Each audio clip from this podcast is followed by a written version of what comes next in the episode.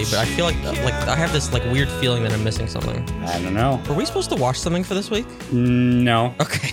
Like I have like that weird feeling like you know uh like you have a dream that uh like you were like in high school or whatever or like college and like you somehow have a class that you weren't supposed to have. Oh, yeah. And it's like finals day and then you realize that like you have to take a final that you didn't or a class that you didn't know you had. Well, for me, it's always um, it's like nearing the end of the year, and I I know the classes that I have, but I've done like none of the work for any of them. Oh yeah, sure. Gets me every time. Yeah. That's that's like kind of what I'm feeling right now. I feel like I'm like forgetting something. No, I mean I've been watching a Like- lot of stuff, but we didn't. We I didn't explicitly like say anything, so I threw a few like recommendations in the show notes. Yeah, that- I like I like feel like I have like uh, like a recollection of like me editing something and like you saying like yeah if you want to watch this for next time and I'm I'm saying like sure No. like in in whatever I edited okay no, I'm like I'm like I didn't I didn't watch it I didn't see it I didn't I didn't engage with the media hmm okay. All right. We can pretend it was the rehearsal because you put that in the notes Sure. anyway, and we both seen it. So. Yeah yeah okay. All right.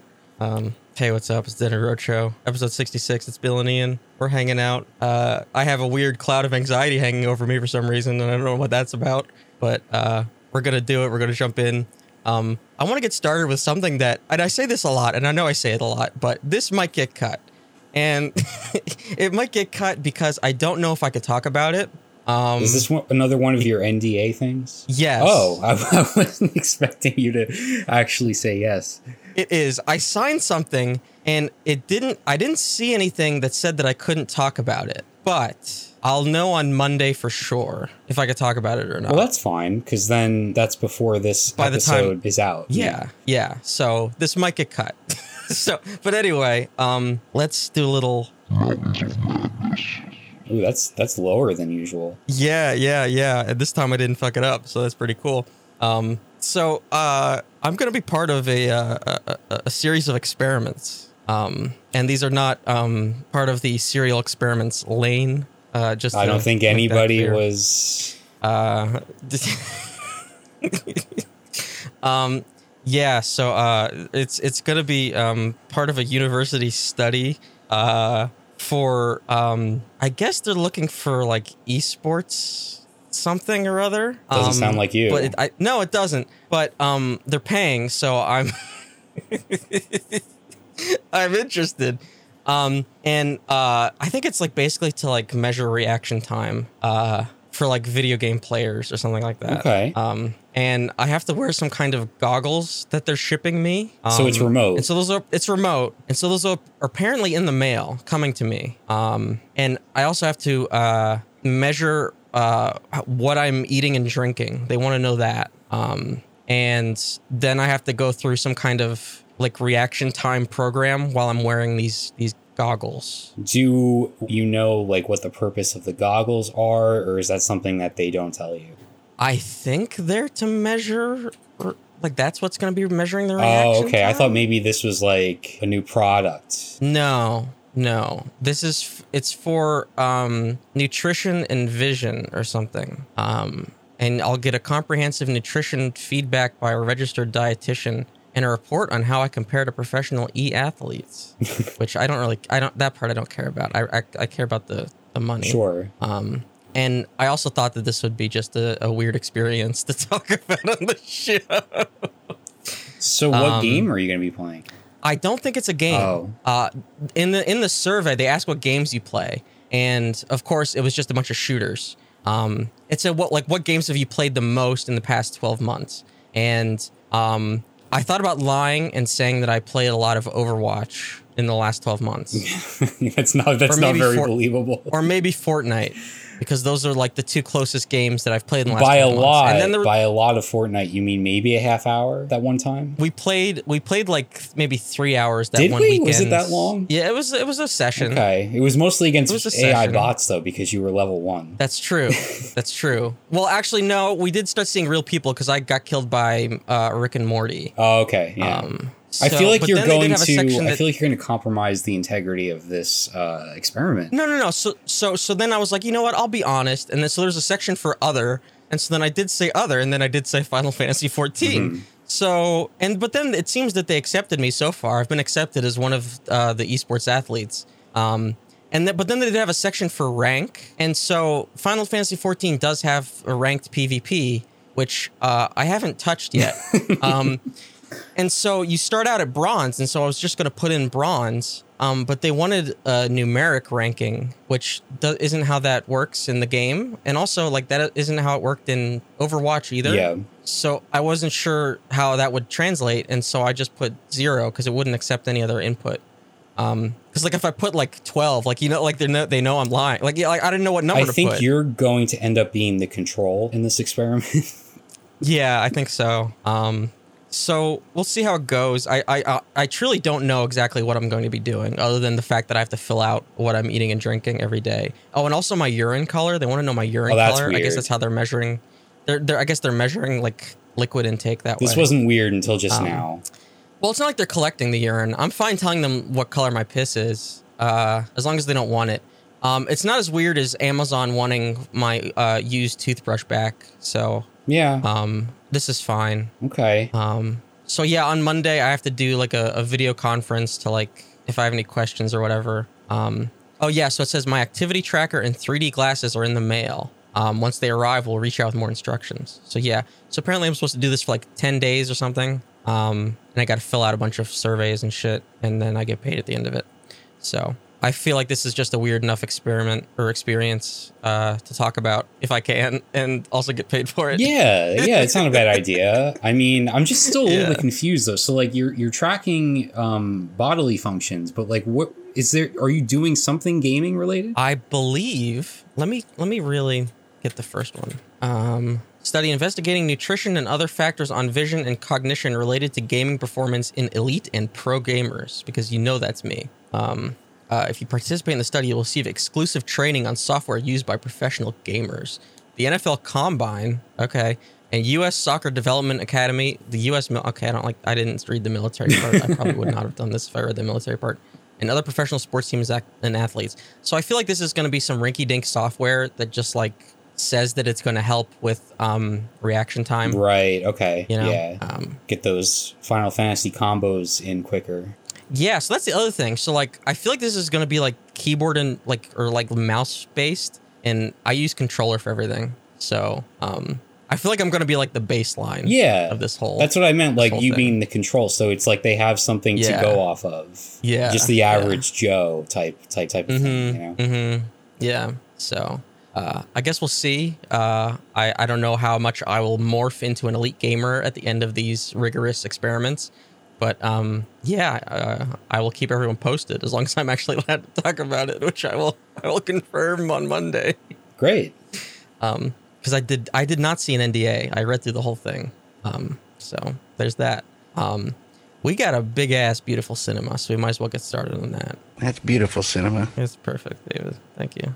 Um, you want to talk about the rehearsal? Yeah, I've I've wanted to return to this because we did talk about it um, after the first episode aired, and Yeah.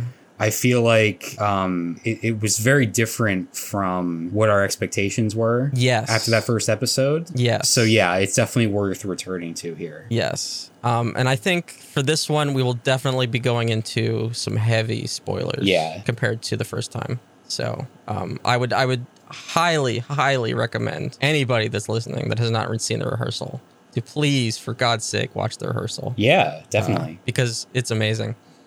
Um, yeah, our expectations were uh, easily easily subverted. Um, where we thought that this would sort of be a um, after the first episode, a, a Nathan for you, where he would be taking on you know sort of one task per episode, where this quickly morphed into this is a season long arc. You know. yeah, it was a lot more a lot more high concept than we thought it would Oh be. yeah.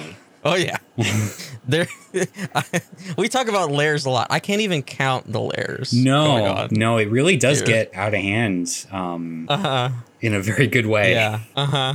Um the I I I I don't even So the final episode, I don't even know where to go. But the final episode the, turns into such a surreal like nightmare fever dream of like actual performance art. Yeah, yeah, he becomes like entangled in this web that he's created of um, trying to uh, like weave through different perspectives and figure out um, like where he's gone wrong or what he could change regarding like his his parenting uh, skills and and not only his parenting skills but also his approach to the show, the show itself. Yeah, which is insane. Yeah, I think there was a voiceover. I, I don't know if it was the final episode. It would might have been the one before, but there's a, a voiceover that he does in between scenes that he just says like, "What am I even doing?"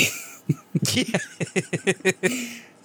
yeah. Um, like the this the the moment where I actually audibly gasped was whenever he uses the uh the aging mirror that he has installed in the house and he has turned himself into the mother of the child actor. I I I gasped. I actually gasped. Yeah. Like the fact and then he turns the other child actor into that other child actor. Yes, it's so funny too because that that kid, the older one of the 2 Mhm. was so uh, composed and professional. Yeah, it's so it's so weird seeing like these like child actors acting like Adults, basically. adult actors. Yeah. It's so weird. But this kid, like, was so so much had like his head on straight, and ended up Mhm. being so perfect for the the madness that he was put through here. yeah, yeah, yeah, yeah. Because then he's he's like going through. He's like, how could I have? Um. Uh. So like the the child actor that's playing like the youngest toddler version of his fake son. yeah, Um. The actor becomes attached to him. yeah, because the actor doesn't have. He, he's he just has his mother. She's a single mother. Yeah, she's a single mom,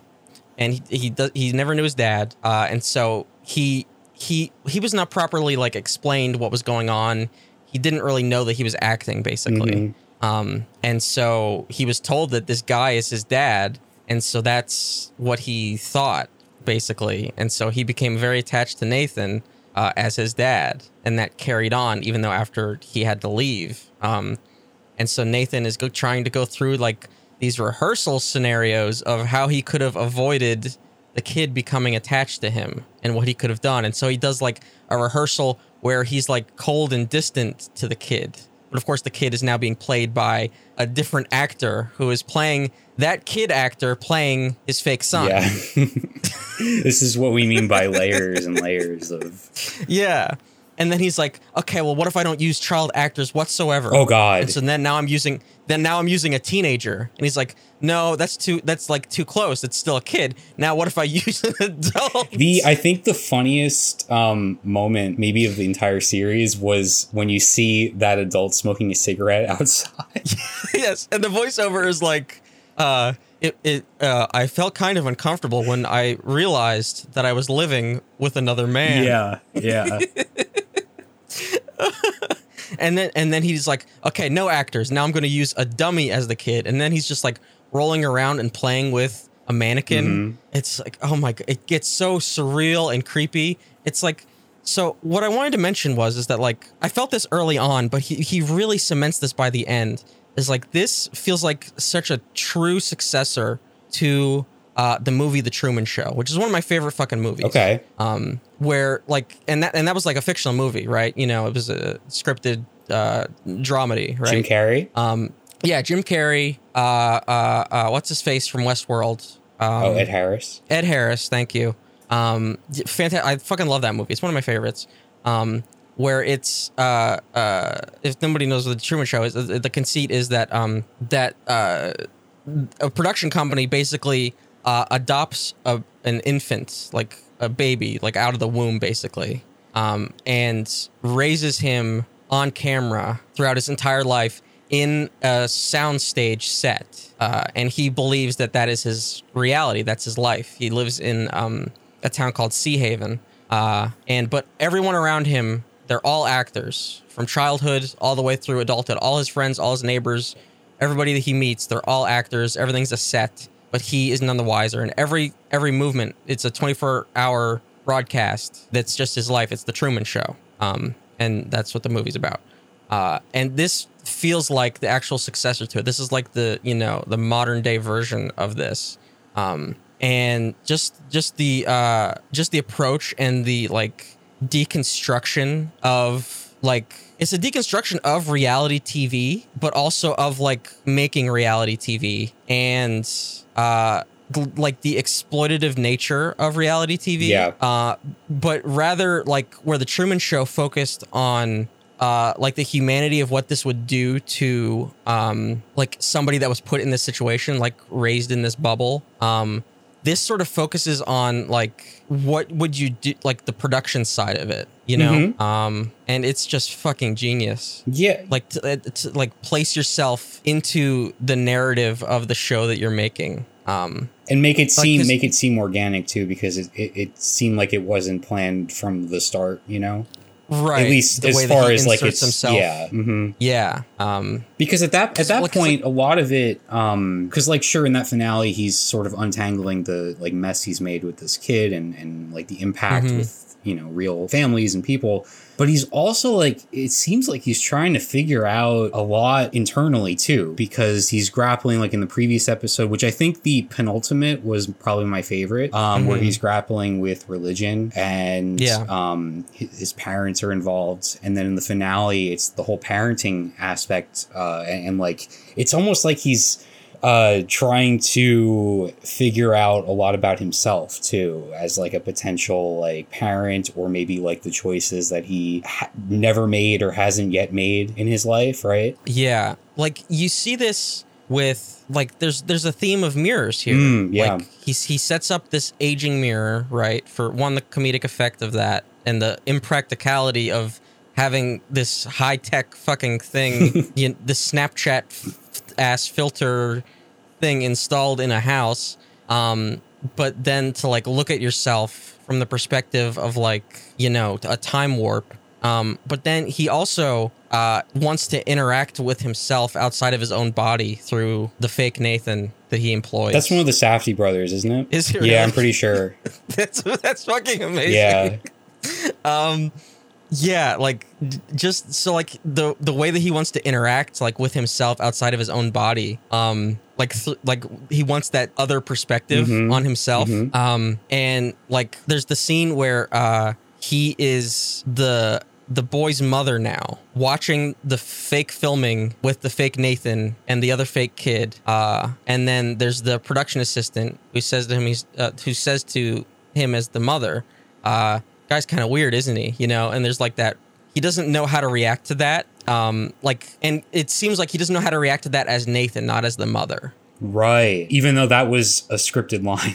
Even though that was a scripted line that he had to have written um but he like doesn't know what to do with that. Yep. um and yes like he he wants this uh perspective. And you saw it earlier on with the fake nathan whenever he was the he pretended to be the uh, guy in the acting class. Mhm. um and that whole the apartment bit was circle. amazing oh my god yeah just uh yeah But yeah, um, for as great uh, as uh, the finale was, the second to last episode, the way that ended, oh my god honestly kept me up at night. Um, because like you have this uh, woman who he's so basically the setup is that the the person he's co-parenting with, Angela, is very uh, Christian and sort of like her worldview sort of revolves around her um, like belief system, and like she's very rigid when it comes to that. Yeah Um, and so he, uh, Nathan is Jewish, and so he is trying to have some like agency in the dynamic of like them bringing up this child and like uh, seeing if he can incorporate some of his own beliefs. Um, like they just he basically wants to like, uh, I- yeah, I do like that the uh the the real purpose for that was that he um sort of explains that he was seeing patterns in his own in relationships that he has Yes. Where like he just allows his partner to do whatever. He's very passive. And so yeah, and so he was like, okay, well the religion thing, this is the one where I'm going to push back yes, on was the religion thing and I'm going to try to um raise this fake child with both uh Christianity and uh Judaism. Um yeah. as the as the as the sticking point here. Mhm. Uh, he, he saw is- himself as like a a, as like a pushover um in relationships Yeah, like yeah, he, yeah. he was not able to speak up about what he wanted um and so he's asking angela to compromise here and she refuses um and so he takes the kid and pretends that they're going to like swimming lessons or whatever and he he brings the kid to like this uh uh teacher uh this this uh instructor I think or- yeah, I think he says Jewish tutor, which is a hell of a It phrasing. is, yeah, Jewish tutor. And so she, he tells her about the situation. And so he brings the Jewish tutor back to their home and she confronts Angela. and the Jewish tutor calls her an anti Semite. Um, almost immediately she like she was like oh yeah i'm gonna i'm gonna like you know push back against this you know you know i want to stand up for this boy who should be jewish and then she like sort of folds like immediately Yeah, yeah, that was very interesting. Um, because like she points out Angela's like religious bigotry, right? Yeah. And so for a little while you sort of see her as like a good person for that. Um, but then Nathan is not gonna leave it there because at the end of the episode, the final scene, Mhm. uh, they're having a conversation with one another, the the Jewish tutor and Nathan, but this is out of character, right? This is like as themselves. Well, I guess she's always as herself, Um, right? she's always as herself i think nathan's just there Nathan's just there. But yeah, so they're talking, and she's like, You have a platform. You need to support Israel against Palestine. yeah So it's like, and then she's like what she's like what do you think about the palestine problem Mhm. and she's listing off how, how great Israel is and all this propaganda.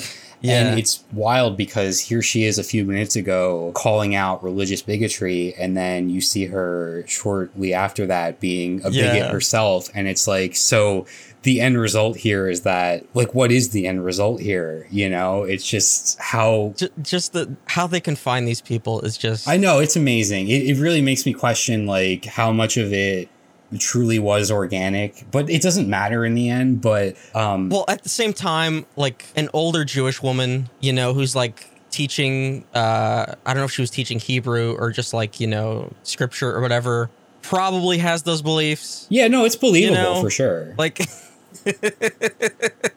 but then just like leave the camera rolling and just let her fucking talk. yeah, You're gonna get something like that.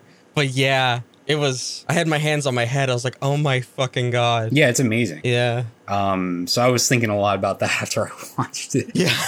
yeah. Because that's what the show will do. It'll just leave you in a place and make you sort of like, I don't know, just like figure out what went wrong or like he was Uh-huh. doing himself, right? Right. um because like oh, i think some of the criticism for the show early on especially was like and i guess this comes with nathan's work in general is like the people that he um brings onto the show is he making fun of them and there's a moment i think during the same episode where he's talking with angela or the the an actor portraying angela so he scripted the scenario and he tackles this criticism head on um because she says the the fake angela says to him she's like you're you don't care about me you're just using me for comedy right and he's Mhm. like no that's not what this is like the scenarios themselves are silly but i'm not making fun of any people that are on the show it's the scenarios but it, it's it's serious as much as it is funny um Mm-hmm. which I think is true, right? Yeah. Like he's he's just he's exploring a lot with these characters and people and he is like you said letting the camera roll and if they say stuff they say stuff but he's not like explicitly trying to like exploit them or at least not consciously trying to right because he's Right. grappling with that after angela leaves he's like could i have incorporated her more into the directing process or could i have like she says like we could have been collaborators like Mhm. we could have i could have um worked more closely with you but instead you didn't like clue me in on anything that was going on you kept me at a distance um, Yeah. i don't know i just thought that was also fascinating that he would tackle that head on because i'd seen people i think there was even a new yorker article that was like pretty harsh on the show Mhm. and um was talking about that exact thing about how nathan is like treating his subjects sort of the lens that he's looking at them through um but i think if anything like he is doing to them what he's doing to himself Right. This time he directly puts himself under the same microscope. yes very much Like so completely. Bef- before before he was on the periphery and you could get glimpses of that. But by inserting himself, and he still does have more control over it than they do. Mhm. But, But he acknowledges that at every turn. Yeah, exactly. Um, the the moment he's getting frustrated with Angela during the um the religious conversation, and so after she refuses to compromise, he's like, "Well, I'm the director of this show, and so this child is going to learn the religion that I want him to learn." And that's Yeah, like a moment where yeah. he like sort of like is combating himself and what Right. he wants the show to be, which I thought was really funny. yeah. Yeah, there's so much here. It was really something else to watch, and it's gotten picked up for a second season, which is very exciting. It has, and for and so that was that was a relief, right? That happens like either the same day or like i i around the same time as like the finale. Yeah. Um, and I hope that continues. Like I hope that that nothing changes there. You know, with with all that's fucking going on in HBO. Oh yeah, Um, because it's it's just like bad news after bad news out of there.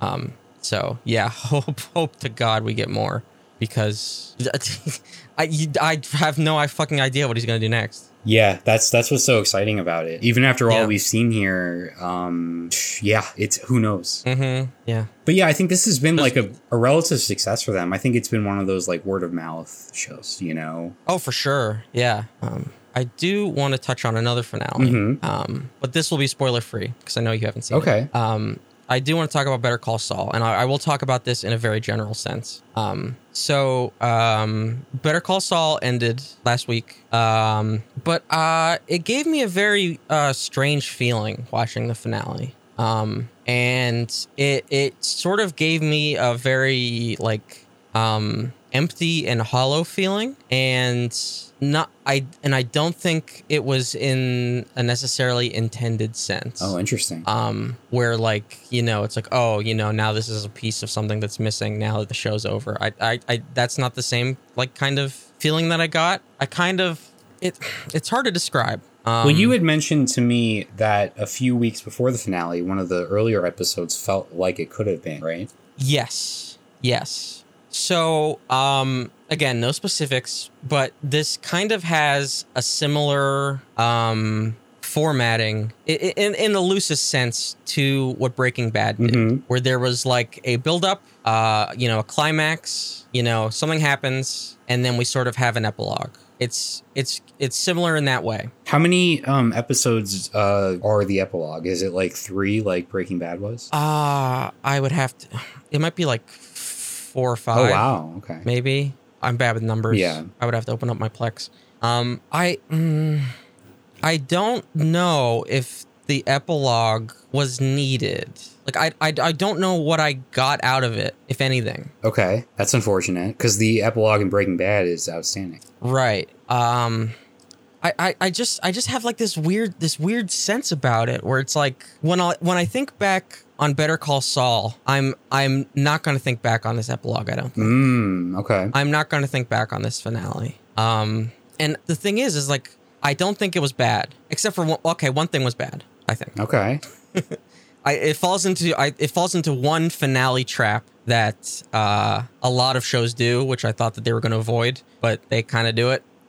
Um, and again, I'm trying to be as completely general as I possibly can. Yeah. Uh, but like it just gave me like this weird like like what are we doing here kind of feeling. Like why are we why are we watching this part Oh man, kind of feeling? Like I don't know, it was very strange. What I would have liked to see, and again, gonna be super general, was slightly more build up between that final episode to me that felt like that ending, like the actual finale moment. Um, I would have liked more build up there like bef- beforehand. Ins- beforehand oh, okay. rather than this whole epilogue kind of thing. Um, I think it, I think this epilogue could have been compressed if we were still going to do it. Uh, yeah, I don't know. I don't know. That might be the most interesting thing because from the four, I think, seasons of the show that I've seen, they have never uh, sort of uh, sped through anything. You know, they've taken no shortcuts, or if that's what you're implying when it comes to more build up. it, it, it, it does kind of feel like a shortcut. Mhm. It kind of does. And that's just Um, like go- goes against the show's identity for so long, right?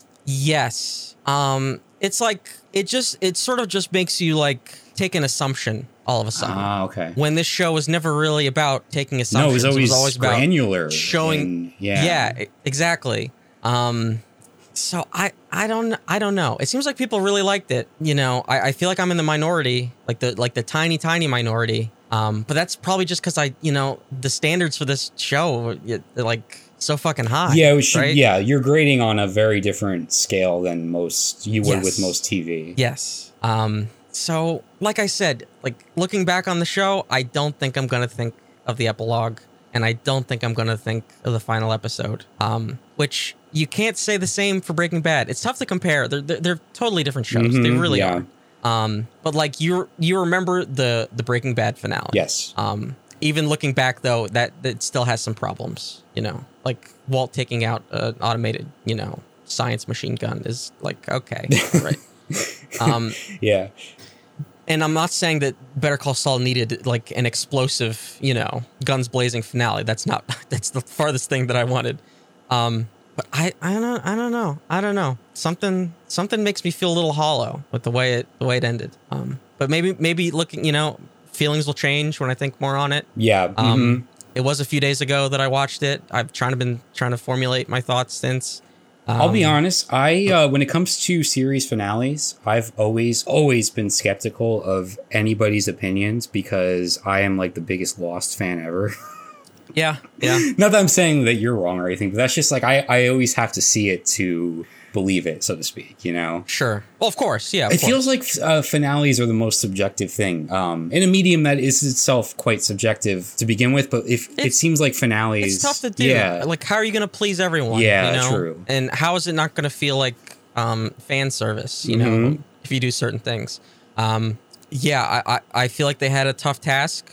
I feel like they almost pretty much nailed it the first go around. Um, and then we get this sort of epilogue kind of thing, which uh, it's there. okay, it's there if you want. You know, I yeah, I yeah, I feel like I feel like maybe some restructuring. Like like here's the thing. Um, I will say it's kind of experimental Oh, right? right. Like they take a swing, they really do. Which major credit for that. Um, it, it is it is not safe. Um, That's good. so yeah, so like you know, there's that going for it. Um, and I don't hate it, uh, but it just gives me this weird feeling that I can't quite place just yet. Yeah, So- I'm gonna catch up. I'm, I know I've said that a number of Yeah. times. I'm gonna catch up. It's gonna happen. Mm-hmm. I need to watch that. Yeah. But they're very weird about because now, like, so the episodes were on AMC Plus, which I have. Mhm. Um, but they go away very quickly, and then they're just like in limbo until they end up on Netflix eventually. Yeah, it's so it's so bizarre. Yeah. It's just it's just easier to pirate. Like it really is. Unfortunately, yeah. like especially like when you already have access to the shit and then like you, could, you don't even feel bad about it you know like Yeah. because like that's the same with my parents like they lot they it's the same thing where they kind of um they were caught up and then they weren't anymore. And so then they lost access to episodes that they they technically already pay for. And it's like well hey i already have them on the plex server. So there you go. You have access again. You know like you already pay for this stuff. You shouldn't lose temporary access to them. Like it's so it's so stupid. Hmm so, um, but anyway, uh, I, I, did, I did want to mention this one thing. So, uh, we mentioned Lars and the Real Girl, uh, during our live show last week. Um, and, uh, during, during the outright, uh, just the sickening vibes of what I was witnessing with the TikToks that you were showing me with the guy and his, um, his lady friend. Uh, I was weirded out by the TikToks, but what really got me was the uh, the Amazon wish list. The wish list was really bad. Yeah. That was really bad. Um, but I forgot that I have a Lars and the Real Girl story. Um, Okay. That I forgot to tell during the live show. Have you seen the movie? Um, I watched it for the first time last year. Uh, I've I've caught. All right, so let me talk about right. it. Um, so back in the days of the Xbox 360 and the uh the HD DVD hard drive accessory for the Xbox 360, um, this was uh like whenever uh like buying movies on on a device was like a, a new a new thing, you know. Mhm. Um, I was like, oh hey, like with the family, we should we should you know pick a movie and uh you know buy it and uh watch it. And so we're looking through, Oh no. and then we see, and I see, see this movie called Lars and the Real Girl, Oh, not for family And- night. and and we thought it was a comedy. oh no. Like this guy brings a sex doll to like Thanksgiving. Yeah, sure. And so we thought it was a comedy. Um, and so we're like, okay, yeah, sure. Um, But at the time, we didn't realize how big like HD movies were, and like the Wi-Fi signal to the family room where the Xbox was uh, was really bad, and so it said that it was we pay for it, and it said that it was going to take like 30 hours to download. Terrific. And so that was movie night. Movie night was not happening. That's for the best. And so and so it, we you know we're like arguing or like oh what the fuck are we gonna you know all this shit. It's like like I guess we're gonna watch it tomorrow you know. Uh-huh. Um and so then you know we keep it we keep it downloading in the background uh, and then we check up on it the next day. It's like okay download all right fine all right let's go. We sit down to watch it. Um and we quickly realized that this was not a comedy. No. This was not a comedy. Um and I think we made it maybe 15 minutes into the movie. Yeah, that's fair. It's it's a Before it's a great up. film. Um, Gosling is incredible in it, but it is not the family night pick. Yeah. yeah, not at all. That's amazing. you should you should um watch it one of these days though, for real. Okay. Yeah, it's very good. Yeah. For a while, it was one of those films that I guess like I don't know it had to do with the rights, but it was on like every single streaming service. Yeah, yeah. But I only got around to seeing it finally last year. Yeah, but yeah, we, we we really thought it was a comedy. We thought it was going to be like a, uh, you know, sort of like a Will Ferrell. Yeah, I feel the movie Kinda poster, if I remember right, it's just Goss sitting next to the doll, and it has that kind of Yeah. energy to it. Uh huh. Yeah. But no, this is It like even. be- this is like some Yeah. bleak shit where it's like the lonely dude in the dead of winter, and his family's concerned about him, and it's it's a whole thing. Yeah, yeah. Um, and then yeah, I think my parents were concerned for me after that. hmm But uh, y- yeah, I, it might have even been mistagged like on the Xbox store as like a. Oh, that's not surprising you know? at all. Yeah. Uh, I've seen some wild, uh, some wild misreads when it comes to the the store's tags on different different stuff. Yeah, but back in the days of 2006, you know, it was. The Wild West out there. Uh huh. Yep. So that's my Lars and the Real Girl. So did story. you just like leave the console on for a day and a half to download? Yeah, yeah. There was no there was no rest mode back then. Oh, man. It was spinning. The hard drive was spinning the whole time. Yeah. back so that was back even so like it didn't even have uh its own wi it was like a wi-fi adapter like that's how old that shit was Wow. it didn't even have its own wireless like card built in attached to the hd dvd player that we used once to watch um uh i think it was peter jackson's king kong that came with it Okay. uh Also, probably not a favorite of yours. no it really wasn't it really wasn't um we actually sold that thing at a yard sale uh like probably the last yard sale pre-covid hmm somebody finally bought that fucking thing i don't, I don't know what they're gonna do with it but Did it still have Lars and the Real Girl, Real Girl downloaded?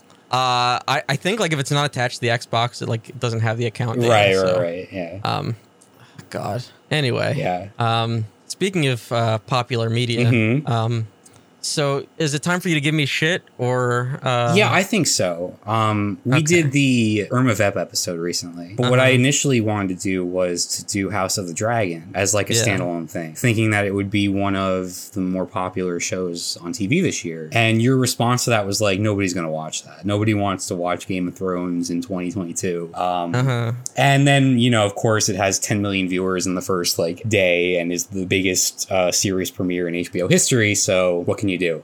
In my defense, Uh-huh. I still don't see anybody talking about it. Well, maybe you've Um, like curated your online experience to avoid Game of Thrones. But I follow like tons of media people. Yeah, I mean, there's uh, uh, think pieces and reviews and recaps and all sorts of articles that I've seen. I guess. And so here's the other thing. So I looked up that figure. So that that's uh, half of what the Game of Thrones finale got. Sure. Pretty bad. Well, half ever because this was just after like the first day. This is like Monday after the Sunday premiere. Maybe Tuesday. That was half half of half of the first day viewing. Okay, I mean, yeah, that that is a drop off. Um, it's still decent numbers though. Like, I mean, somebody on Twitter I saw they were like, "Congratulations on having one third of the viewership of Home Improvement had in the '90s." Right, so it's all relative.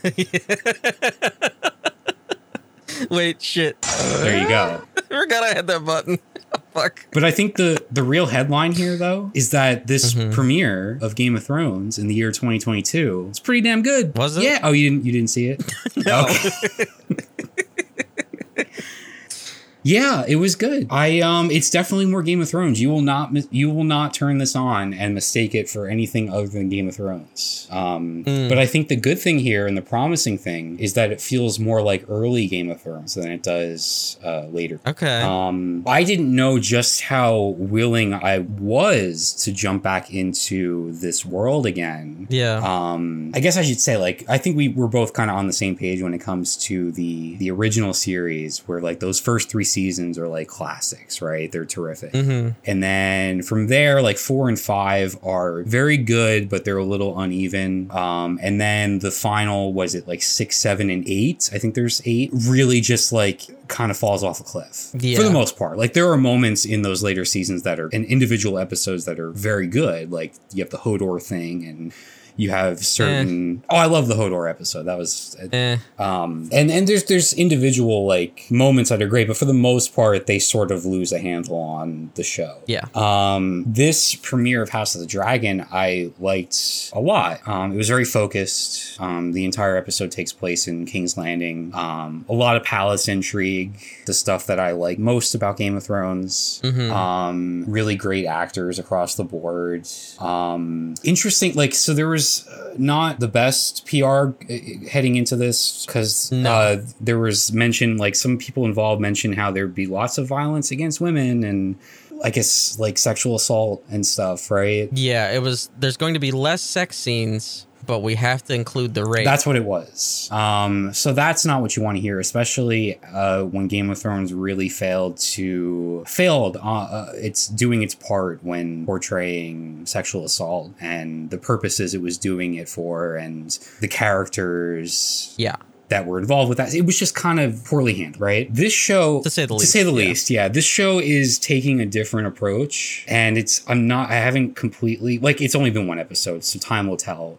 Sure. Um, it's it's definitely very intentional with what it's trying to say and do regarding women in Westeros in in this world here. Mhm. Um, so I don't know like how specific I should get in terms of like plot details and stuff. Well, I mean, everybody's already seen it apparently. so Yeah. Um. So the the most so there's there's a scene about halfway through the episode that is I think ranks among the more violent and sort of horrifying scenes in the history of of Game of Thrones. Um, which is saying Really? a lot. Um, considering what's come before, but yeah, basically there's Yeah. this tournament that's being held. It's inc- it's like hyper violent. You're like ground level with these uh like knights that are like trying to like murder each other. And that is intertwined with a birth sequence that um has to result in a decision being made. The so basically the queen is giving birth and the king needs an heir um because he's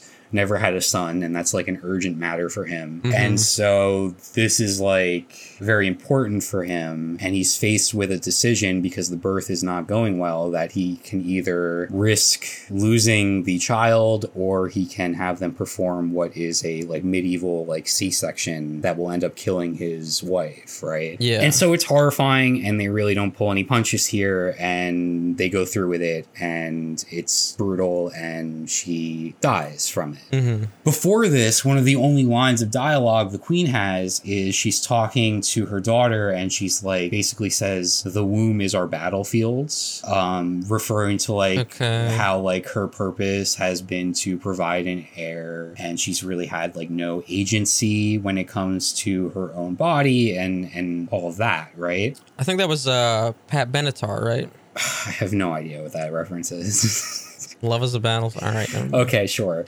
Um, so they're framing this as like the director Michael Sapochnik made a comment, basically like relating it to abortion rights. Um. Not not that it was like a direct comparison, but it's like something that he had in mind while during the process. No. No. Though. I guess the point I'm trying to make here is that this what could be viewed as like gratuitous violence and kind of like violence for the sake of it. But from the show's perspective, they are trying to have like intention behind the violence, which a lot of the times in Game of Thrones they were lacking, right? Um so like another example there's when it the the king, hand of the king is Lord something Hightower Mm-hmm. and so after the king's wife has passed away and he is still left without an um, there's this big question of succession that's sort of launching the main conflict of the series. Yeah. And so they, It's it, uh, it's kind of like a Game of Thrones. you could say, know? you could say. Yeah, yeah. Um, I'm really not trying to get in the weeds here. I, there's probably a more succinct way of making the point I'm trying to make. Anyway, um, Lord Hightower ha- sees an opportunity to have his daughter go in and comfort the king in his time of grieving. Okay, it's very, very disgusting. It's very transparent what his intentions are. Um, it's very clear to the viewer what his intentions are, and also to his daughter herself because you can see it on her face. He's like, go visit his chambers and make him feel better. Um, but that leads to my favorite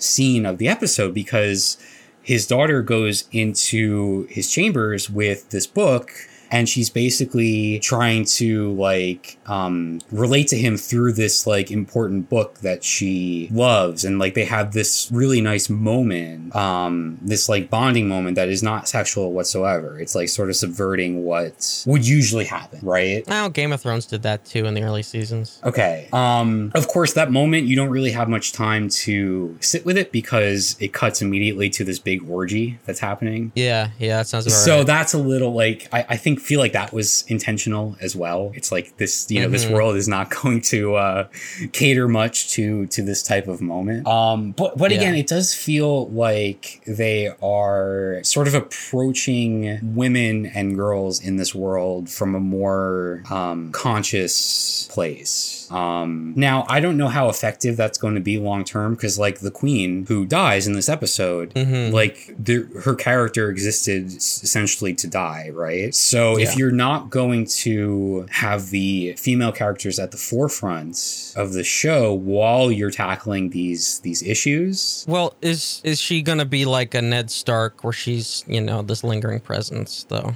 Well, it's it's interesting you say that because um, there's a third moment, distinct moment in the show towards the end where the king's daughter, who is a, a main character, is she has been sort of passed aside as an, a potential heir just on account of being a girl. But the king is realizing that he has little options at this point, and so he pulls her aside and basically tells her his intention to make her the heir to the throne. And her response, and he goes off on this like whole monologue about the importance of it and the power and yada yada yada. And her reaction is like, "This is the first. These are the first words you've spoken to me since my mom died." Nice. yeah, and it's it's like that. That is was a great line because it, it's it's like it, it shows how these like people in power are so like power hungry and so like focused solely on um their like duty and the the throne and the heirs and the, the game of thrones as you say it's like they forget about the human element right? Yeah. um so it's like he has this immediate like willingness to move on. Like they they after shortly after the funeral for the wife the council has a meeting with the king and they are like okay what's next? You know? So there's that that like business mm-hmm. as usual we have to move on from this sort of mentality. But as that line shows there's also a fighting back against that. So that makes me think that i don't know it just feels more thoughtful mm-hmm. on like a character level on like a moment to moment like dialogue level. It just feels more thoughtful than especially later game of thrones was in a lot of ways. Right. I don't know if any of this is making sense but No, it does. I don't know. There's there. It, it- it's it was a, a a focused, um, intentional hour of TV that has me hopeful that this could be good. basically, Mm-hmm. um, So what you're saying is that characters aren't teleporting across the world map. yeah, Um, you know, no, it's not just uh, f- fights happening for no reason, not just extended sequences of uh, the mountain and the hound fighting each other, uh, Darth Vader style. Mhm. Um, it's just, uh, you know, characters interacting and talking and vying for their goals yes, through through twisted diplomacy and uh, you know everything else. which is what Game of Thrones started out as, and it's what this show is starting out as. And I don't know, time will tell how that ends up, but I am gonna be watching. Okay. Yeah, I also really like this. Like, there's some really small details, like when people go and sit on the Iron Throne, they cut themselves because it's very sharp. fucking finally. So that was funny and and great. And like so the daughter, the king's daughter, she goes out dragon riding and she Mhm. comes back and the king's like, "Where were you?" And she like lies about it. And he's like, "Well, you I know where you were because you reek of dragon."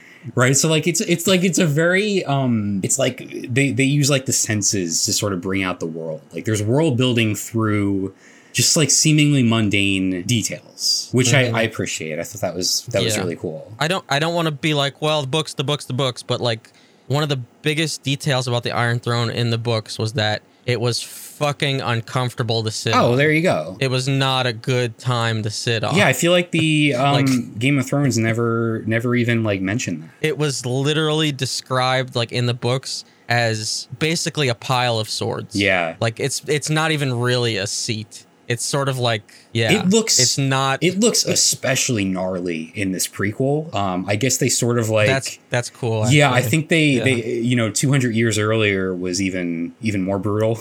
Mm-hmm. It's very cool looking. Um, aesthetically, it's it's awesome. But yeah, I just hope the Yeah. show contains its like focused sort of structure. Like I hope it just stays in King's Landing and doesn't venture out too far. Mm-hmm. Um, and I just hope it continues to if it's going to incorporate marginalized characters, it needs to really think about what it's doing there and not sort of like fall fall into the traps that the previous show had. You know. where you like introduce the Martells and then don't know what the fuck to do with them, so you make them weirdly incestuous lesbians and then kind of don't do anything with them again and kill them off. Yes. Okay. Mhm. Or the whole um uh shoot. What Sophie Turner's character, what was her name? She was a Sansa? Sansa Stark. The whole Sansa Stark arc in the later half of the series. Yeah. That was a glaring uh misstep for sure. Uh-huh.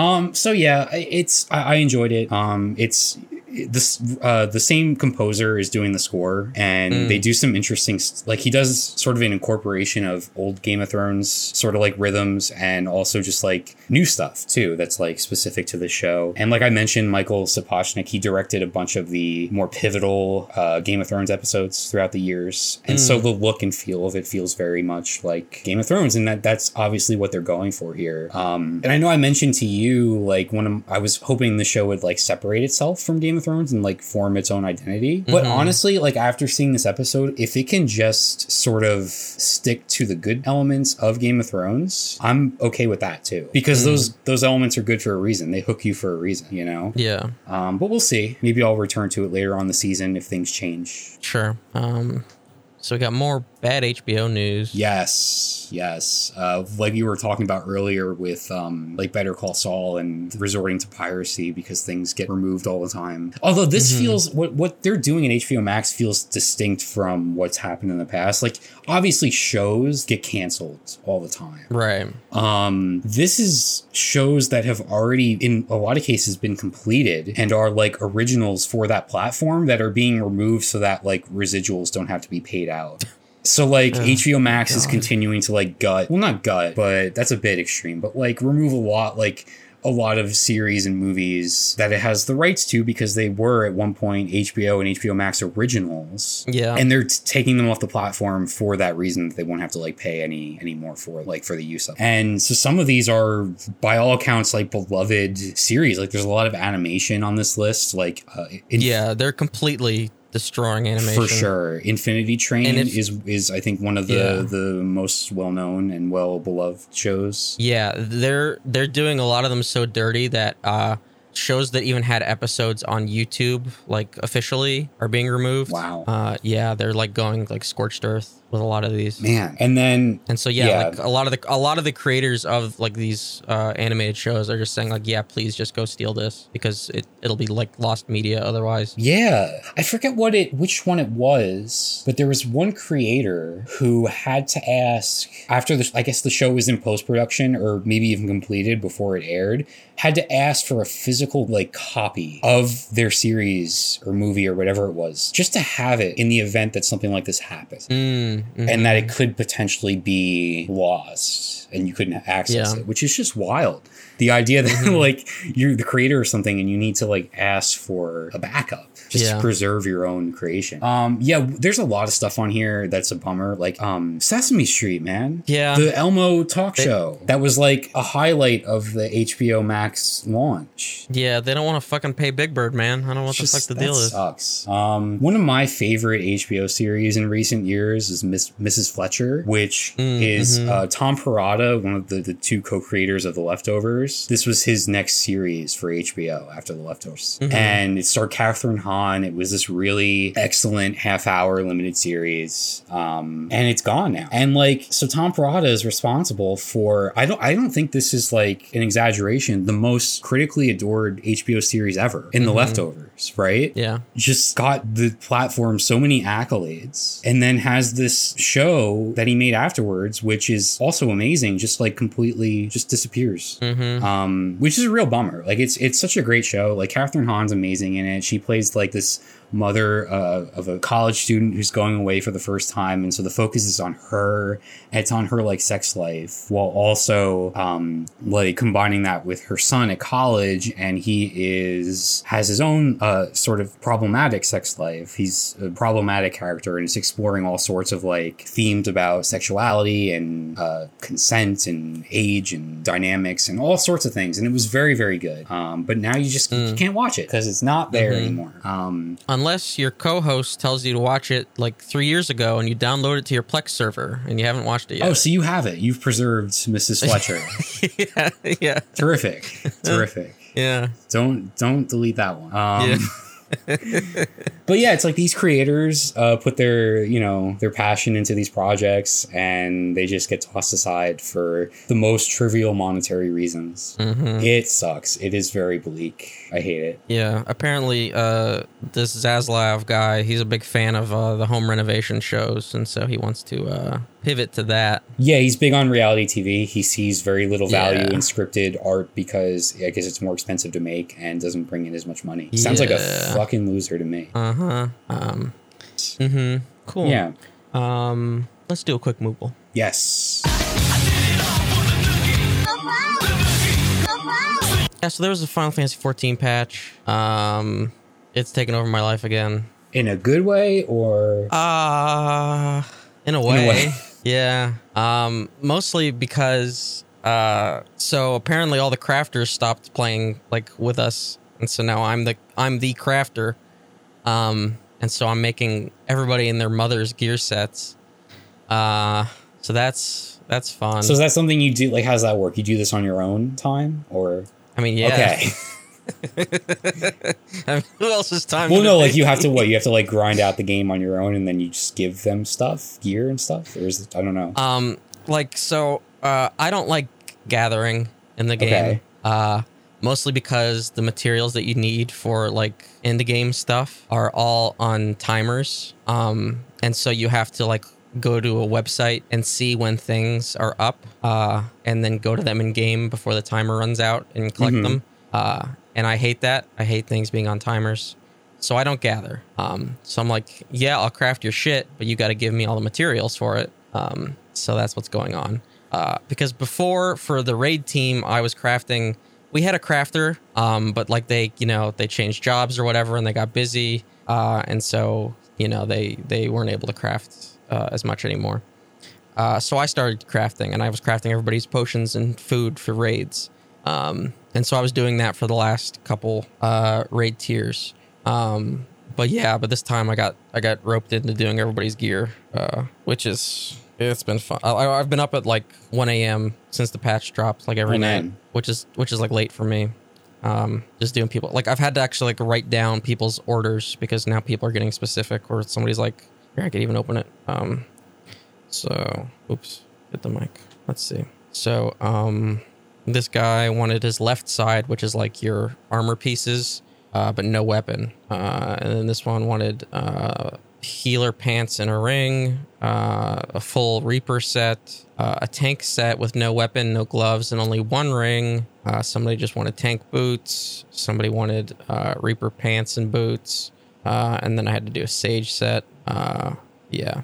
And I did all of that before I even crafted my fucking own set of gear. so um, everyone can't get their own gear that's a time thing like it, they just don't have the time to do it Um, well, so you have to like level up your own crafters to 90, which not a lot of people do. oh okay And then you need to have an end game crafting set, uh, which you have to either buy or make yourself with a previous tier crafting set.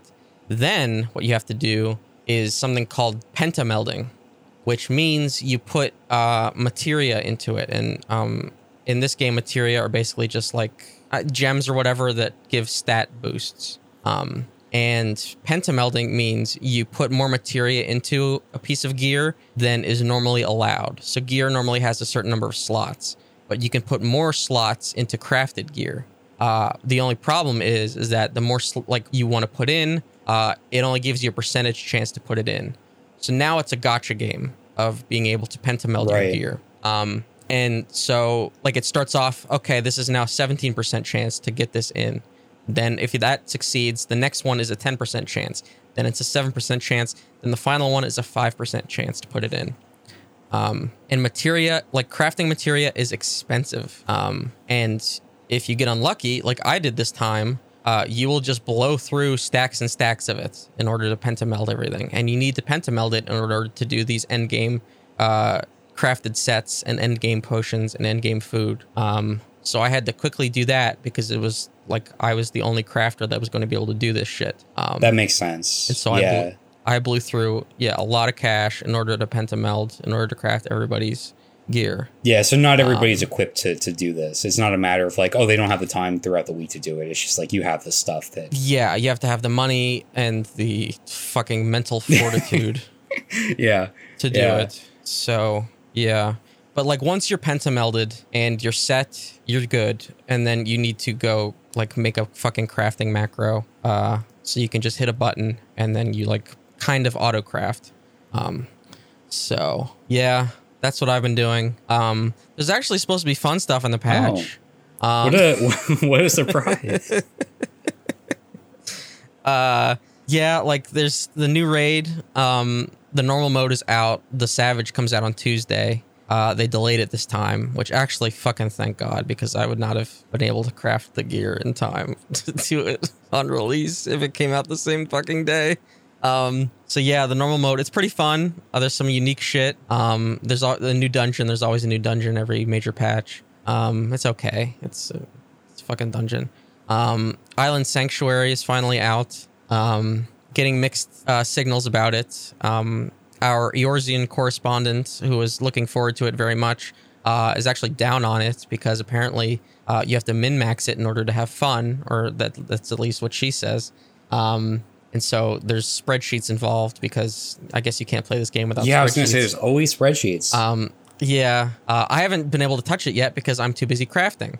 Uh, so there's that. Um, there's a new extreme fight. Uh, there's a new Unreal fight, which is whenever they take an older extreme from like uh, Heavensward or uh, you know older uh, content, and then scale it up to be uh, level 90, so it's current. Um, and so we touched that. Um, we had to get some pickup uh, people, so we didn't clear it. But um, I think the next time we try it, we'll be able to clear it. Um, so there's that. It's it's just a very it's a very busy time, especially now that we're gonna raid on Tuesday. Um, the Savage, uh, and I'm switching. I, I I'm switching off of Astro oh, um, because uh, they didn't give it quality of life. Okay, I'm gonna go on a oh, rant. right. and- I'm I'm always expecting this stuff. I'm gonna give it a. So, uh, a couple months back, they claimed that uh, they were going to, for this patch, rework Astrologian and Dragoon, uh, two jobs that have a fucking lot of button bloat. Um, Dragoons were uh, not excited. They they're weird. They like the job, even though it's janky as fuck and has way too many buttons. Uh, but they like the way it plays. House Um, of the Dragoon. Yeah, there you go. Uh, that's basically what the Heavensward expansion is, honestly. Um, so Dragoons were like dreading it. Uh, they didn't want to get it reworked and see it gutted like Summoner and like Samurai, uh, or like Ninja, honestly. Um, and Astro players like, okay, how are they going to fuck it up this time?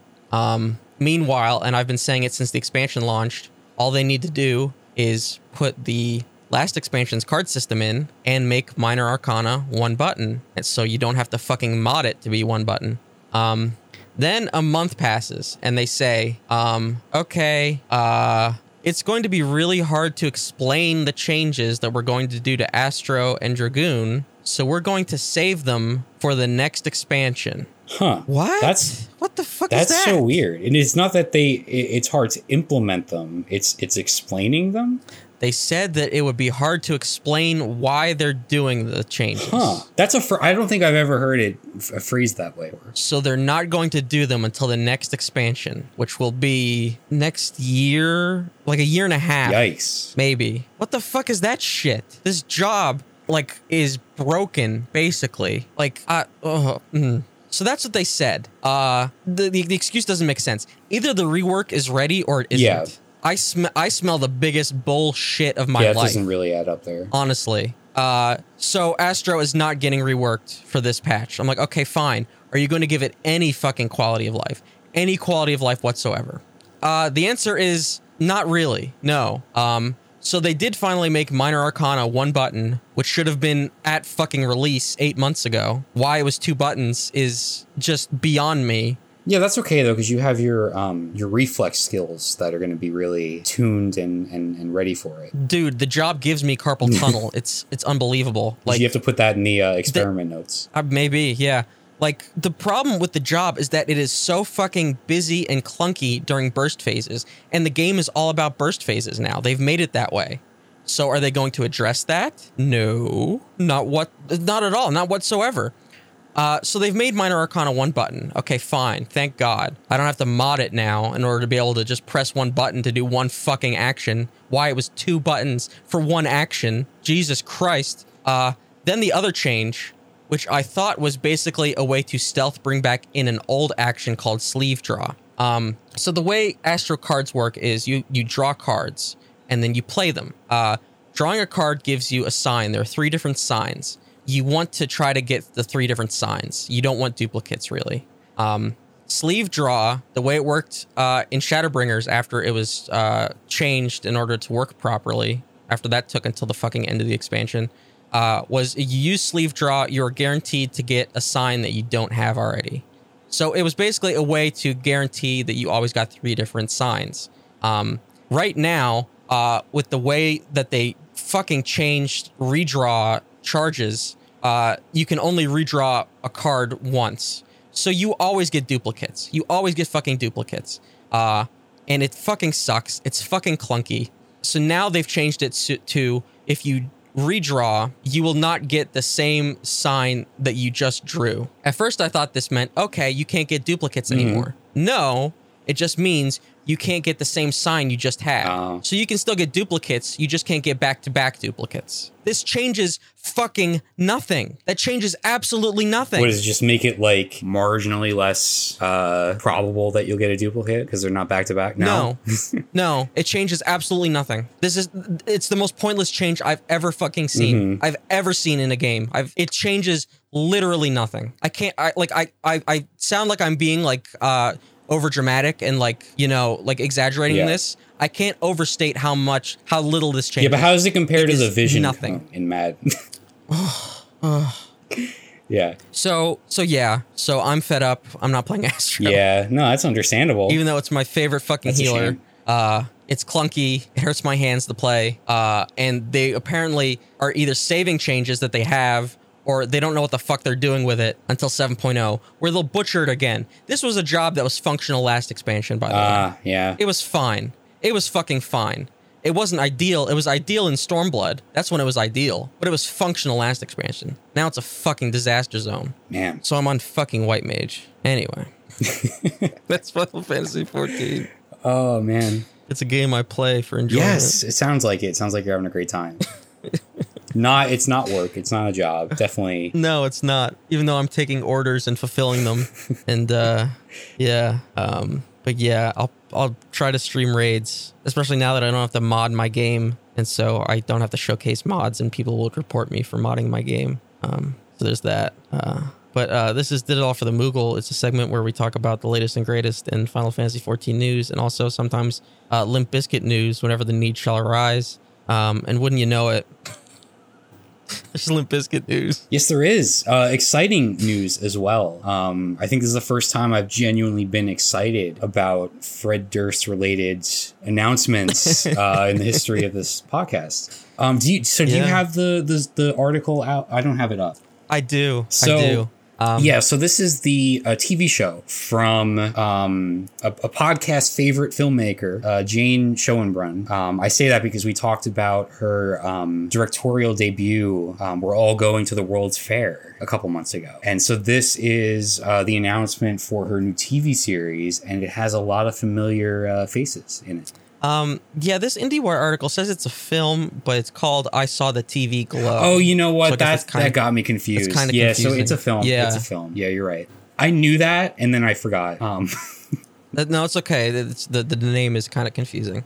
Um, but yeah, this cast is uh pretty ridiculous. Mm-hmm. Uh, so uh, Justice Smith, uh, Brigette Lundy-Paine, yeah, they're both they're, they're both Helena the stars. Howard. Those two, and they're both excellent as yeah, well. uh, Lindsey Jordan of Snail Yes. Mail. Uh, uh, we have uh, quote Limp Bizkit musician and director Fred Durst, um, Danielle Deadwyler, uh, Haley Dahl, Sloppy Jane, featuring Phoebe Bridgers, Yeah. which is interesting. yeah.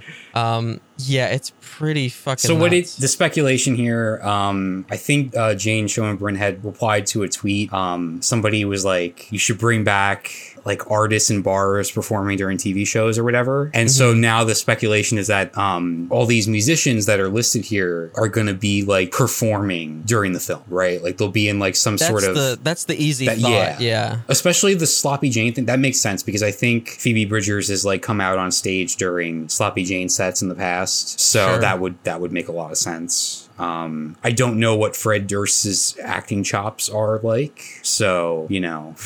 I mean, have you seen the video for Nook? i have you not. Like, i don't know i Oh, haven't subjected well. myself to that. Maybe during the halloween season if i want to see something horrific But yeah, I'll be. I was already going to be watching her next project, but this is just uh, all the more exciting. I don't think there's any like indication Yeah. when this is coming out or anything. I'm sure it's it's pretty early in the stages of production. probably. Yeah. If this was a TV series and with all these artists on board, you- I, I was thinking about like Twin Peaks: The Return, how you could have like a different artist performing at a bar like every episode. Because Mm-hmm. Yeah, that that was like basically just like all of David Lynch's favorites, right? That he got to to, Yeah. to be in the show. So, but yeah, either way, this is this is going to be uh, exciting.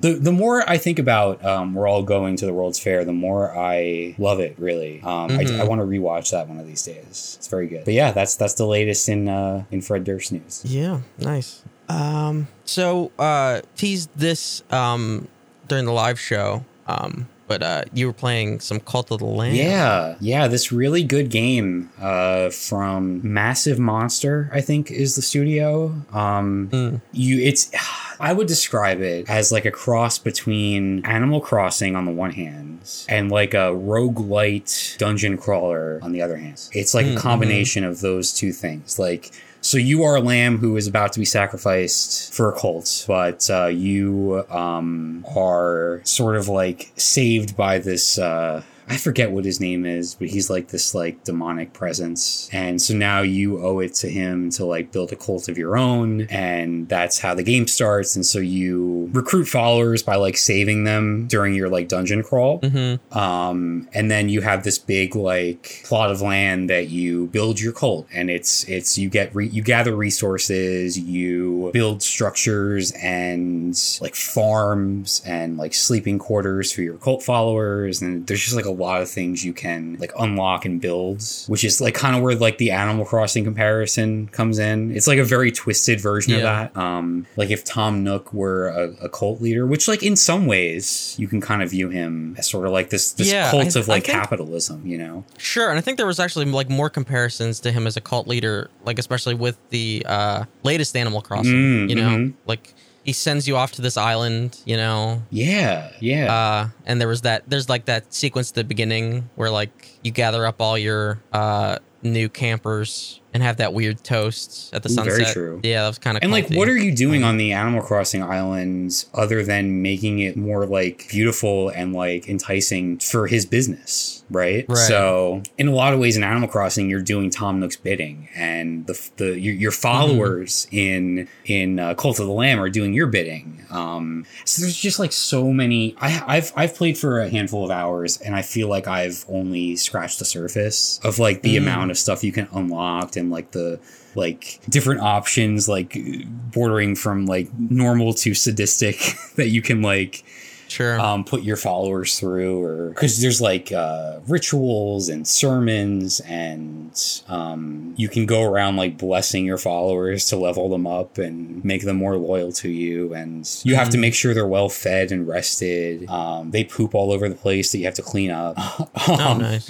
Um, but yeah, so like that's all happening in the sort of like uh, um, like resource management side. But then you go to the dungeon crawl side, and you're you're you're taking out these heretics, um, and you're trying to defeat them one by one. If you die, you keep all the stuff that you've earned along the way, but you um, the only the only consequence for death is you lose some loyalty from your followers that you have to get you have to earn Mm. back but otherwise it's not really a roguelite because you you you hold on to everything that you've gained which i like i like that Right. a lot as somebody who dies in video games quite often Sure. um, you always feel like you're progressing. You really don't feel like you're like losing grounds, unless you're misma- Mhm. like wildly mismanaging things, which s- could happen. But I feel like I feel like it, it should become more efficient as time goes on, as you gain more followers and you sort of um, uh, appoint them to different like tasks on your your land and stuff. Is there a failure state? Like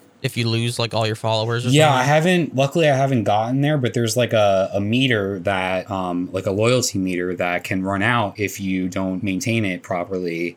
And I don't know what happens if if that Mm. happens. Maybe it's like game over. But um, yeah, like your followers can die, but there are also ways Mm. to spin like horrific things to your advantage.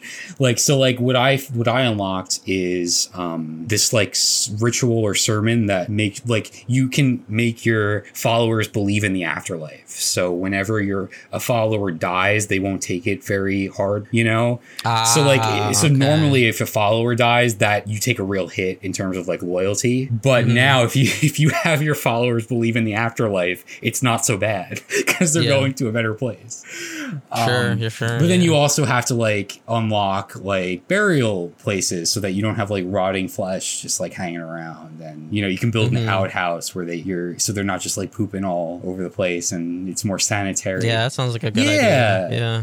Um, there's fishing. You can go and fish. Um, there's just all sorts of cool stuff. There's tarot cards, which is how you unlock different like permanent um attributes and buffs and stuff. Mm. Um, you unlock uh the, the one way it does resemble a roguelike is every time you enter the dungeon, you are given a choice of like random like weapon choices. But there are Oh, permanent okay. unlocks where you're going to get better and better choices as as you progress you know like starting weapons and whatnot. Um yeah so it's just it's really fun. I love the gameplay loop. Um I, I i'm more into the um the resource management element than i am the dungeon crawling. Like the combat's fun. It's fast. It's responsive. And the weapons are cool. But like I don't know. I just like I prefer one side of the game to the other. Um, but they're both good, you know. Yeah, it's just a fun indie game. It's it's very clever. It's cleverly written. Um, you can like customize all your followers to look however you want them to. There's a bunch of different forms. They're all different like animal forms. Um, Mhm. They all have their own like attributes. Some things that they're good at. Like some are better at um, like faith based things. So you will have them just worship you around the clock, and that's how like you level Mm, yourself okay. up. Um, some are better at gathering resources. Like they all have their strengths and weaknesses. Like Yeah. some will really take it badly if one of the your, their fellow followers dies. Stuff like that. You know, Mhm. there's like a lot of variety in terms of like attributes and stuff. It's it's really cool. It's so detailed. The art style is really cool. Yeah, I don't have anything negative to say about it so far. It's it's very um like it's it's bleak. Like it's it's it's it's funny, right? Because you have these very like cute animal characters, and even the, the lamb himself um has Mhm. this like smile on his face but while you're like moving around in combat and stuff he'll look very devious um Mhm. So yeah it's like this contrast between like the cute animals and like the horrific things that they might be put through Yeah, yeah, yeah. um, but yeah, you know, it's taken a stab at, at like organized religion and it's tackling a, like a lot of those themes, and that's that's all very interesting. So Mhm. yeah, it's very well realized, and they've put a lot of thought behind all the uh, the systems and and the way everything kind of works together. So I recommend it. It's very good, Yeah, it sounds like a lot Mhm. of fun. and it's on it's on think like it's on I- like everything too. Yeah, yeah. I think whenever I get my Steam Deck, that's like probably one of the first things I want to Yeah, play. absolutely. Uh, I think it would work perfectly on Steam Deck for the type Yeah. of game that it is. Um, Speaking of weird rituals, Yes. um, I saw this earlier in the week. Um, this is from NASA, um, and uh, well, I'll play it and then maybe explain a little bit.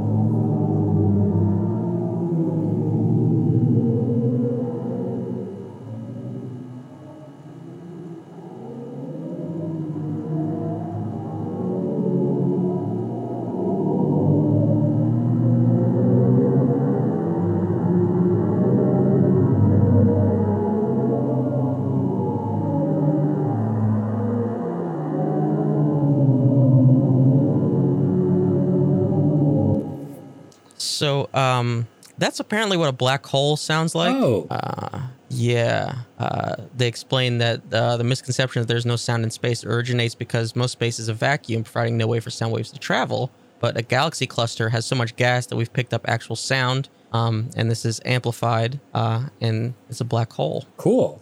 Yeah, and it sounds, um, I don't know. It kind of sounded to me like a ghost that's like crying out for help. Hmm, maybe. Who can say? But quite mysterious. I mean, you said that this is NASA, right? So this is not the um the Space Force. Right. Because if it was the Space Yeah. Force, I would have maybe mistaken the audio for like I don't know Donald Trump's like stomach growling or something. I don't know. Yeah, yeah, yeah, yeah, yeah. If it was the Space Force, they would have tried to like launch a nuke. Right Into the black Mhm, hole. mhm. So just to see what happens. Yeah, yeah. Um, but yeah, I thought that was interesting. I'm not one one of those people that's like, wow, cool space from like the early like 2010s. Remember all that like sort of shit? Is that not still like the- happening with all the uh the fascination Uh, around the ex- uh, those photos that came out recently? I think to an extent, but like, do you remember like all those like Facebook accounts that were just like called like I fucking love science? You know, remember all that shit? that. And like Neil deGrasse Tyson, you know, Yeah. that whole thing. Um, but I still thought that was pretty interesting. Yeah, that's that's that is. It sounds like it could be used. Um, so what are the uh, are there like any copyrights for the the soundbite there? I hope to Christ not. I was gonna say that could be like background for like a like an atmospheric like horror scene or something. Yeah, yeah. Um, I'll have to see if one of our uh, favorite artists uh, samples it in some way. Um, I, I was going to talk about the student loan thing, but we're almost at. Oh, I mean it's topical. We might as well touch on it, right? Okay. Yeah. Um. So yeah. So uh, they got Sleepy Joe to wake up and do something. Sort of. Uh, sort of. he kind of did something. Um. Yeah. So uh, I mean, 10k. All right, fine. I'll take it. But no, like, fuck that. yeah, it's no, like you, know, you said in the show notes, it's the bare minimum. It, it really is. it's the bare minimum. They, yeah. he has Every every still owes me like two yeah, grand. every capability to wipe it out entirely. yeah. Because that's what they do for the big corporations and the, the rich people. That's what they do for the banks. It's what they do for uh, Tom fucking Brady's TB12 PPP loan. Uh, it's, it's fucking it's fucking criminal. Um, and it's just more kicking the can down the road. Yeah, mhm. too, with this bullshit. They wait until the last fucking minute. They wait until there's like three months to an election. They, you know, and it's like, okay, now fine. Now you don't have to pay until January again. It's like, okay, well, fuck, fucking whatever. Yeah, just like thinking about the psychological toll on people who don't know if they have to repay all this money on September 1st and it's like the end of August right now, you know, like waiting Yeah. that long without an answer. And like they've consistently done stuff like this, waited till the very last minute. Yeah. It's just, it's, it's ridiculous. It's because they have to decide how many hoops they want to put Mhm. through in their minds. Oh, is it going to be 150k or 125k before you don't get it? Hmm Like whatever. If you're making that much, the debt isn't a problem to you. And if it is, you live in like New York or Los Angeles. yeah. Like, you know, uh but I just love the right-wing talking point that this is like uh helping rich kids. Oh, I see. I've heard the the talking point where people. I've I've seen this so many times. And th- this is like this is like an attack against the working class. The working class is now paying for rich kids to go to school. Oh yeah, no, I, I've seen the one where it's like, um, well, this isn't fair to all the people who have already paid off their student loans. yeah, it's like motherfucker, you're fine. You paid yeah, and it. I saw uh, on Twitter, I, I like an unofficial like the Death Star public relations, and they they tweeted they were like, um, so we were gonna stop blowing up planets, but that wouldn't be fair to the planets we've already blown up. So yeah, we're just gonna keep going. like that's perfect. Yeah, motherfucker. Yeah, you're fucking fine. If you could if you could afford to pay off your loans, you're fucking fine. Yeah. The real issue is that this doesn't fix the root cause No, no, whatsoever. doesn't. So because like people are gonna s- still gonna be accruing much more than 10k in debt. Yeah, like my little brother is just starting school. Like this doesn't do shit Nope. for him whatsoever. This doesn't fix interest rates. This doesn't this doesn't do anything for him. Uh and it barely does anything for me. This is a fucking Mm-hmm. dent. Like this is probably great for people that have like 20k, you know, cuts them in half. Okay. Uh but yeah, no, this is this is barely anything. Y- yeah. And of course they want it to be celebrated up and down and they want my vote in November. no, I I will not applaud them for at all whatsoever for this. This is not. especially especially when this fucker said that like this was going to be his day one thing Mhm. you know like fuck off and it's 20k for pell grants whatever the fuck that is this is the first time i'm hearing about this shit except for that really bad kamala tweet where she was like she was going to give 15k or something to uh pell grant recipients that started a business within five years or some the most ridiculous hoop jumping shit was going to be her platform if she was president. You remember no, that? but I'm not surprised. just the most ridiculous shit. This is what you get like, yeah. when you elect somebody in the center who, by wanting to not piss anybody off, ends up not actually accomplishing anything, right. And and still pisses everybody off. right So I don't know. I mean, um, yeah. Another thing I saw was like, so the people that are complaining about, there are people complaining for the opposite reason that like we're complaining that like, oh, n- nobody deserves this type of like break, which is, I mean, fuck you. But somebody was Yeah. like, where were these people complaining when the state of Texas offered uh, ten thousand dollars for um, people to come forward about abortion, illegal abortions? Remember, you remember that? Mhm. Yeah Putting like bounties, yeah, yeah, yeah the abortion yeah, the bounty. bounties, yeah. Yeah. So Yeah, New York State had a fucking uh, COVID anti-masker bounty. Mm-hmm. Mm-hmm. Like, how many billions did we just fucking send to Ukraine? Mm-hmm. Like, what the fuck? How like we bail out the banks, we bailed out every celebrity's LLC for the pandemic for them to lie about how many employees they have. Just completely wipe the slate clean I there. think speaking of New York City, I think I think New York is uh, funding uh, a new Buffalo Bills stadium, right? of course, yeah, all this shit. It's just the list All goes on and on and on. all this Yeah. shit. It's only when it um, could potentially help the working class, just regular people, maybe marginalized people. That's when that's when people are outraged by it, and it's very transparent why they are outraged on, about it. Um, and yeah the, the the perception of what the working class is is so fucking warped Yeah.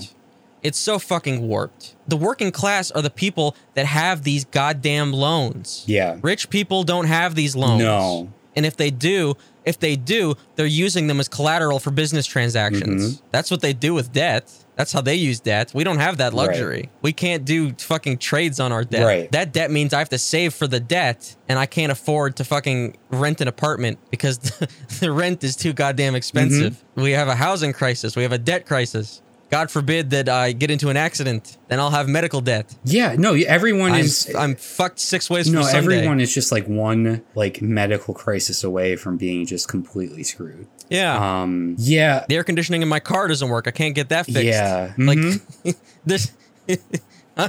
fucked six ways from Sunday. yeah.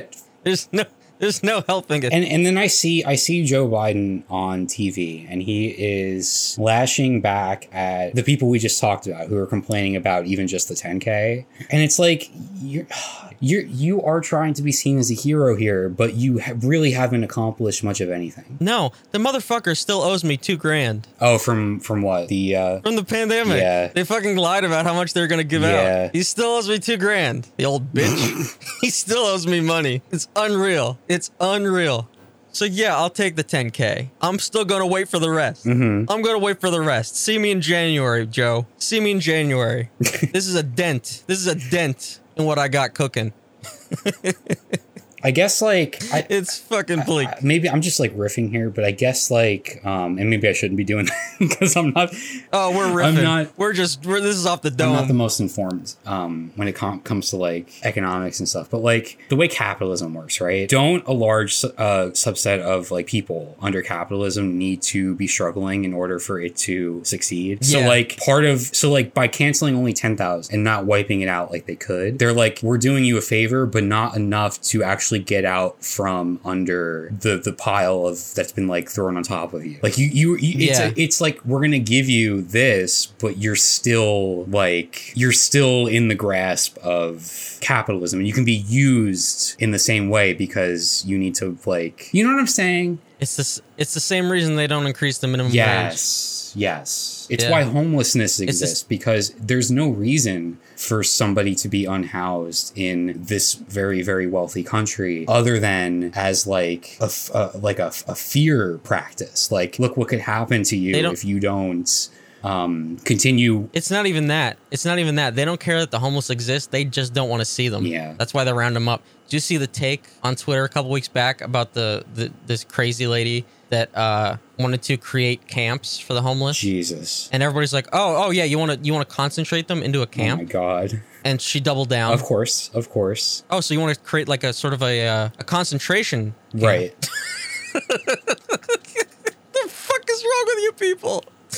But yeah, yeah, no, that's what they're doing, and you know they can wipe out all of it because that's what they did with um, what's it called? Like these scammy trade schools. They've been wiping out debt from that last few months. You know, I, they what I'm trying it. to say is that capitalism requires people to be exploited, and in order to maintain that like status quo, you can't relieve everybody of their debt because you need to keep exploiting them. So don't give them a he- like a a leg to stand on. You know? Yeah, but they're so fucking short-sighted that they don't realize if we had more money, we buy more shit. Yeah. Which is helpful in a uh, a recession, which I'm pretty sure is what we're in, uh-huh. right? I'm no expert. but- Yeah, Yeah, it's very. It, it it's sucks. like the debt is like it's like to us it's everything but to like them and these banks and these financiers it's so fucking mm-hmm. meaningless they just swap and trade it on a mm-hmm. whim like if you are uh, uh, one of these loan companies you can just decide that you don't want to do it anymore you can just decide Yes. that you loaned out this money lots of people owe it to you oh i don't care about that anymore here i'll just give it to another company they can take it now and now we don't do business Yeah. and that's just it. That's what happened to me. My loan service provider was like, um, "Yeah, we're done with this. Here's your new guy." Yeah. Like, what the f- what the fuck is this shit? We'll we'll contact you in six months to talk to you about how to create an account. So like how, so the the fucking uh during this pause or whatever, the interest rate didn't you know was paused too.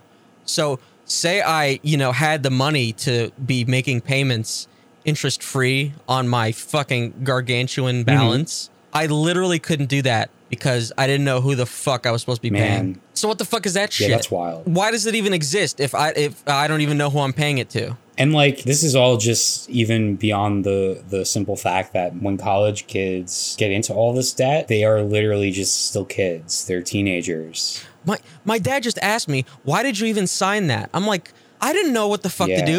Mom sh- gave me a piece of You were paper. like 18 or 19 or if, whatever. if I didn't si- if I didn't sign it, I didn't go to Exactly. school. What the fuck am I supposed to do? You, t- my parents told me that that was the only school I could go to because they gave me a tiny little bit of Mm-hmm. money. They gave me a, li- a little scholarship. It was the only school I can go to. So I did it. Now I am way past my eyeballs in Yeah. debt that I will never get out from under unless it's wiped. Right, right, Never. right. So are liberals like applauding this? Like, do you, I don't really know the. I don't know. Some of them actually hate it, like the, the fact that he's even doing Oh, it. because- okay. Yeah. oh, I can't. But I mean, th- but the, but I mean, those are the rich liberals that paid their shit Yeah. and want to step on everybody Yes. else. So fuck them. Fuck all of them. Yeah, pretty much. Like this is so. This, this is it's so it's so meaningless. And people talk about oh this is just the money printer. It's not. That's not how it works. The fucking government uh, deficit is meaningless. Mm-hmm. It's made up. Who are they in debt to? Right. Nothing. Right. It's made up. Who are they paying off? Themselves. Yeah.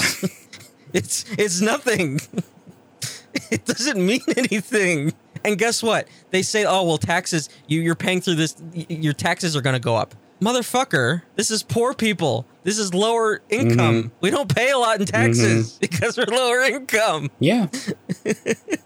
If we tax the rich more, this wouldn't be an Right. issue. Take a couple bill out of Bezos's pocket, wipe it all. Yeah. Job It done. really is like very simple. It's so fucking simple.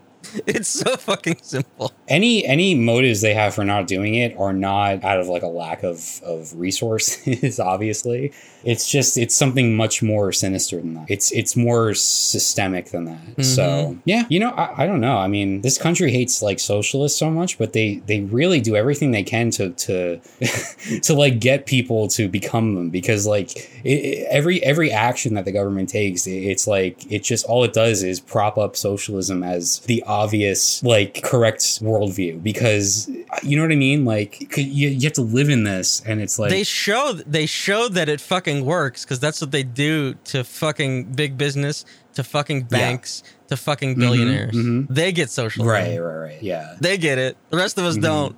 they fucking get it. All the the government gets free fucking health care. yeah yeah Right? they get free benefits. They get a salary. They get free security for life. they get it. We don't. right and then That's the racket. Right, and the people who actually like make the country run are all the ones that don't get all stuff. You know what I mean? Like those Yeah. are all the people operating inside the system that is like rigged against them, but that they're essential you wanna for know- it you to wanna- continue. You want to know another just horrific take? Yeah. Some fucking uh, Congress uh, dipshit uh, said that this was bad because it now takes away a recruiting tool from the military. Oh, military. I saw that. I saw that on like an accidentally based uh, Twitter thing. Yeah, they like post stuff like that where they the the um like the right wing people accidentally make the point. Uh, you know, Yeah, like like buddy, you're being too obvious. You're being too fucking obvious that you're keeping people poor so they join the military and either die.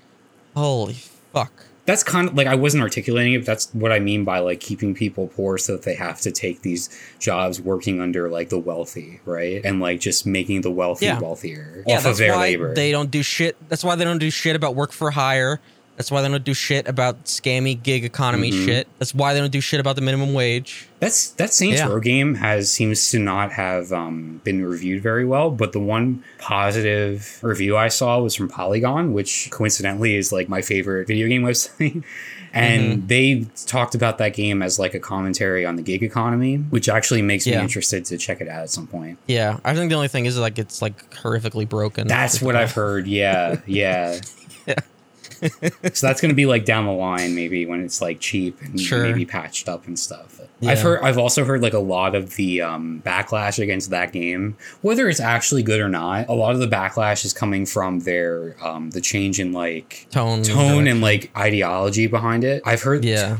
So many times I've It's seen just- the, the term woke used as a negative against Saints Row Oh this week. It's just yeah, it's just culture war It bullshit. really is. Yeah. You see a brown person and it's, It's- woke. it's so just, just, up. just, just, just, just, just, just, nonsense. so just messed up. Mm-hmm.